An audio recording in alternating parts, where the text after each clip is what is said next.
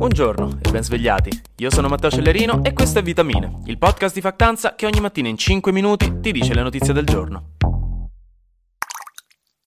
Ieri probabilmente, se vivete in Toscana, vi è venuto uno sciopon, per dirla in gergo tecnico. Vi siete divertiti mentre stavate belli tranquilli a guardare video muti su YouTube di ristoranti sudcoreani che cucinano roba per mezz'ora di fila e tutto un tatto, tac, il messaggio peggiore che abbiate mai visto in vita vostra. Mentre un messaggio di allarme che è comparso sullo schermo bloccando ogni altra cosa che stavate facendo e che vi avvertiva che stavate per morire, praticamente. Una di quelle esperienze che vi aiutano proprio a sentirvi vivi a metà settimana. Perché in pratica, ieri a mezzogiorno alle persone che vivono in Toscana è stato inviato un messaggio di prova, di test, del nuovo sistema di allarme in caso di emergenza chiamato IT Alert, che è un sistema automatico gratuito che non necessita di scaricare app, che manda automaticamente un sms da parte dell'autorità a chi di dovere che permette di avvertire milioni di persone allo stesso momento nel caso in cui qualcosa di brutto sta per succedere, come un allarme meteo o, regà, Dio non voglia, lo dico solo per completezza, una bomba nucleare che sta arrivando proprio sopra il vostro paesino di Valeggio sul Mincio.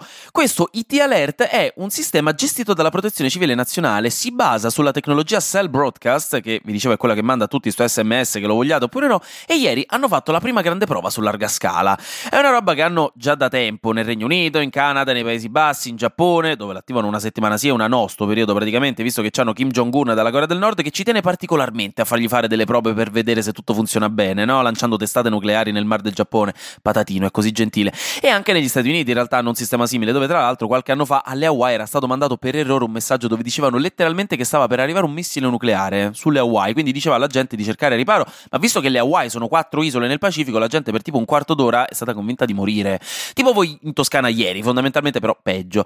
Questo sistema di allarme pubblico fa parte di una direttiva europea del 2018, per cui l'Italia ha introdotto una legge nel 2019 e che adesso stanno provando, fino a quando non entrerà in vigore ufficialmente per tutti quanti il 13 febbraio dell'anno prossimo. Quindi vi avviso subito, insomma, così non vi spaventate quando succederà, eh, fa parte di questo. Se ieri vi siete spaventati, vi preoccupate, era un sistema di test, era un allarme di test.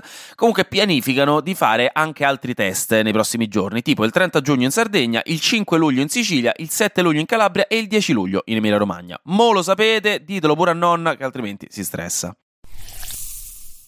A Parigi stanno avendo invece qualche problemino vero, qualche emergenza reale che non si esaurisce in un piccolo infartino sul cellulare, perché insomma figuratevi in Francia quando c'è da protestare non vedono l'ora, e stavolta c'è un motivo grave, perché l'altro ieri a Nanterre, che è un quartiere periferico di Parigi, un poliziotto ha sparato a un ragazzo di 17 anni uccidendolo, e l'ha fatto senza un vero motivo, utilizzando più violenza di quella che la situazione richiedesse, perché il ragazzo era in macchina con due poliziotti che lo avevano fermato e gli stavano parlando dal finestrino puntandogli una pistola addosso.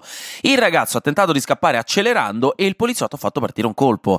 E la cosa grave è che immediatamente hanno tentato di confondere le tracce di quanto accaduto con la stazione di polizia che come prima cosa ha provato a far credere che il ragazzo stava tentando di investire i poliziotti, di attaccarli, ma un video pubblicato su internet e confermato da diversi giornali ha reso chiaro che in realtà era una bugia enorme. Si è trattato di un abuso delle forze dell'ordine, per cui ora il poliziotto in questione è stato accusato di omicidio colposo ed è sotto custodia. E proprio per la gravità di tutto quello che è successo sono scoppiati dei disordini ragguardevoli, non piccoli, dei disordi. Questo a Nanterre e nei paraggi, con scontri, binari messi a fuoco, barricate per le strade, piccole barricate, lacrimogene e 31 persone arrestate.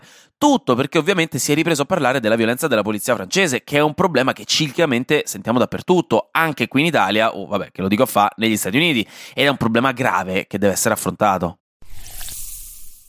Mm, flash news. Parlando di soldi, visto che non c'è cosa più bella che fare i conti in tasca alle altre persone in maniera silenziosa e giudicante, per sapere quanto ha lasciato a chi Berlusconi per aprire il testamento bisognerà aspettare settimana prossima, nello specifico dopo il 4 luglio, quando saranno avvenute due riunioni importanti di Fininvest e Mediaset. Madonna ha dovuto posticipare le date del suo tour che inizia a metà luglio per colpa di una grave infezione batterica che l'ha portata in ospedale addirittura in terapia intensiva, mentre Kevin Spacey ha iniziato ieri il suo processo a Londra per l'accusa di abusi sessuali su quattro uomini tra il 2001 e il 2013. Kevin si è già dichiarato innocente. Infine hanno ritrovato e portato a galla altri grossi resti del Titan, il sommergibile imploso vicino al Titanic, dentro ai quali sembra che siano stati ritrovati anche resti umani. Leggermente macabro, lo ammetto, ma era quello che ci si aspettava, insomma sapevamo che non sarebbe stato un lavoro pulito.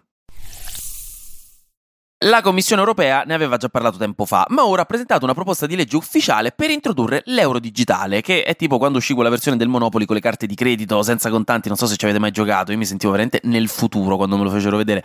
L'euro digitale praticamente è un'alternativa all'euro fisico, che si può usare gratuitamente dovunque si usi l'euro, però senza passare per i circuiti tradizionali di carte di credito e di bancomat, e quindi fondamentalmente non pagando le commissioni.